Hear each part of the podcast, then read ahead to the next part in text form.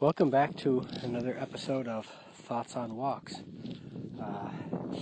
Actually, I'm going to call this a Thoughts on Hawks. I'm out at Knox Farm. It's snowing pretty good, and I am on my Altai Hawk skis. They are designed after a traditional Mongolian ski that has a fur strip on the bottom. And they operate like a cross-country ski, but they're very small.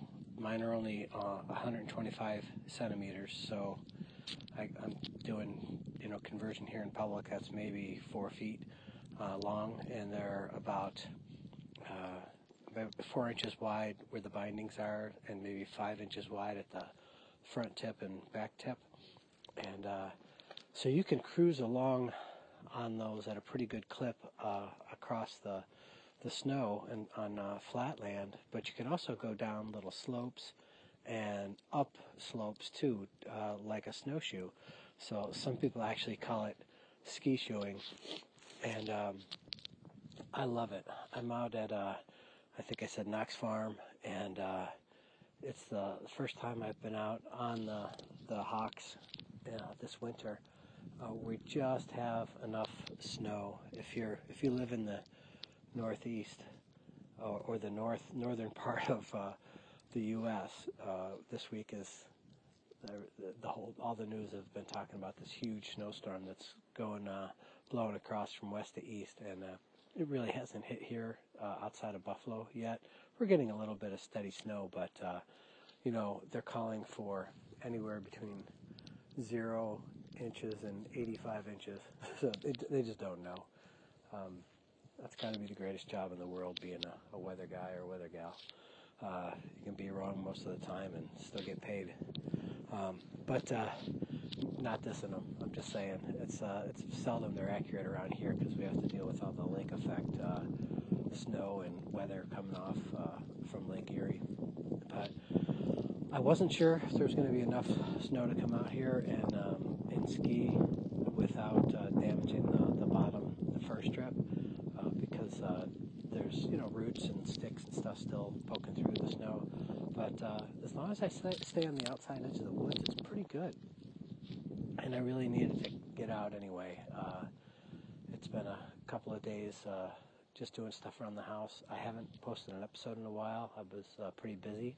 I had that trip up to Seattle that that took 3 days or so, and then recovering from that, coming back, had a few things to catch up on, and yesterday chopped some wood, and looking forward to sitting by the fire tonight.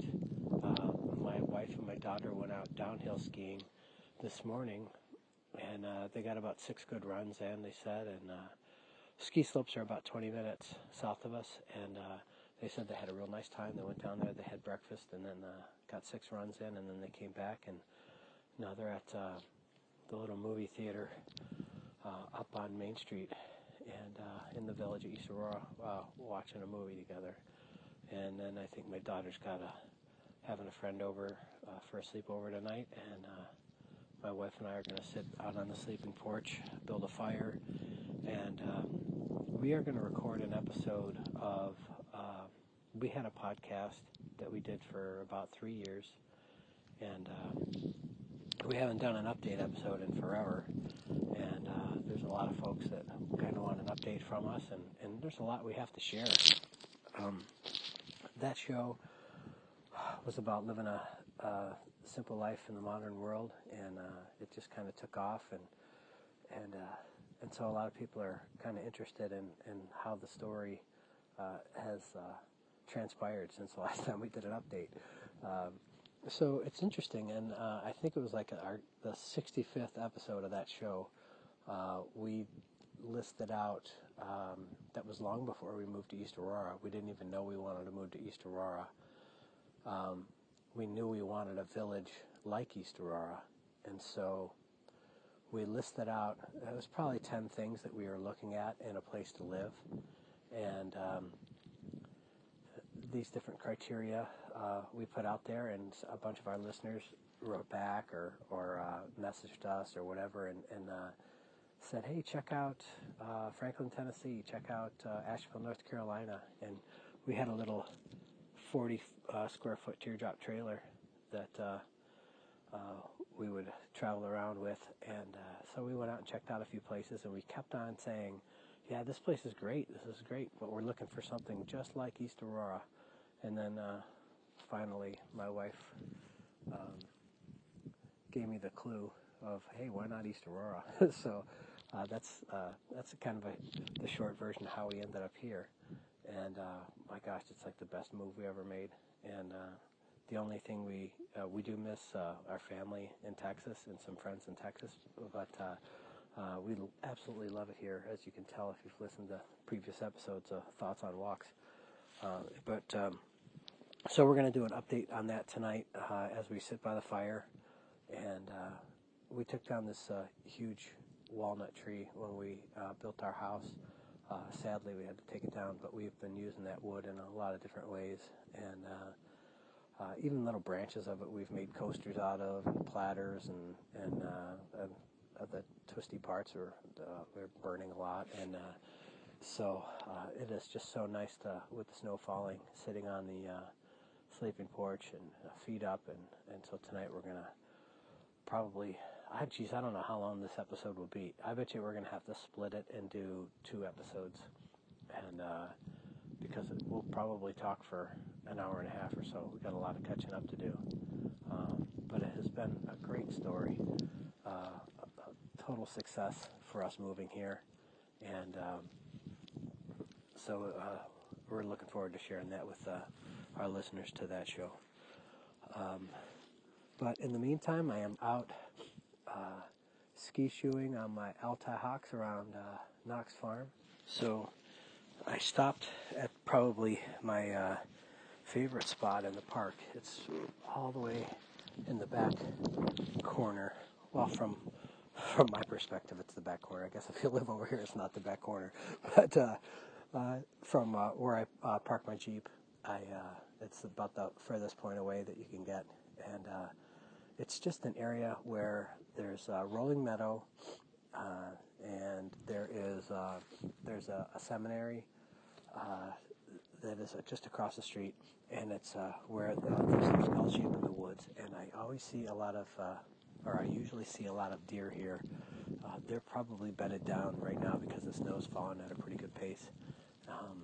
But it's a great spot to stop and lean against the tree when it's warm out.